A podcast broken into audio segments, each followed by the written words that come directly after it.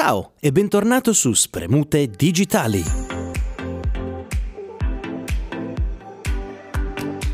Hai mai sentito parlare di Not Fungible Tokens? Sai cosa sono? Perché c'è una notizia bomba.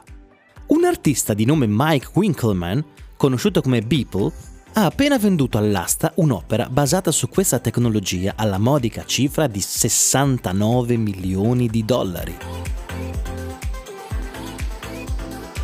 Cos'è un Not Fungible Token? È un pezzo unico, non utilizzabile, di cui viene registrata irrevocabilmente la vendita sulla blockchain.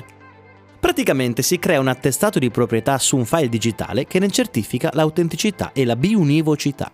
Certo è però che può essere riprodotto, diffuso, utilizzato ovunque, ma l'originale non potrà più essere contraffatto e diventa una proprietà imprescindibile.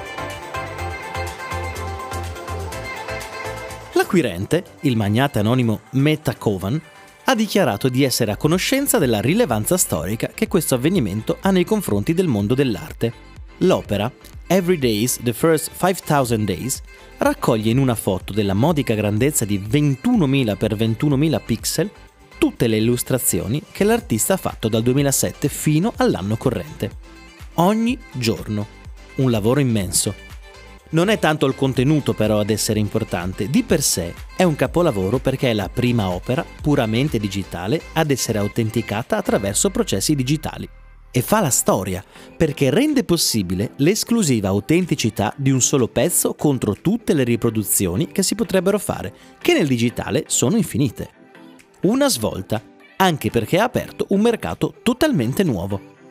Christie's infatti dichiara che la stragrande maggioranza di offerte sono venute non tanto da boomers, che generalmente hanno un potere d'acquisto rilevante, ma da millennials e generazione X che ne hanno cominciato a vedere il valore. Quest'opera d'arte apre un nuovo connubio tra tecnologia e diritto d'autore.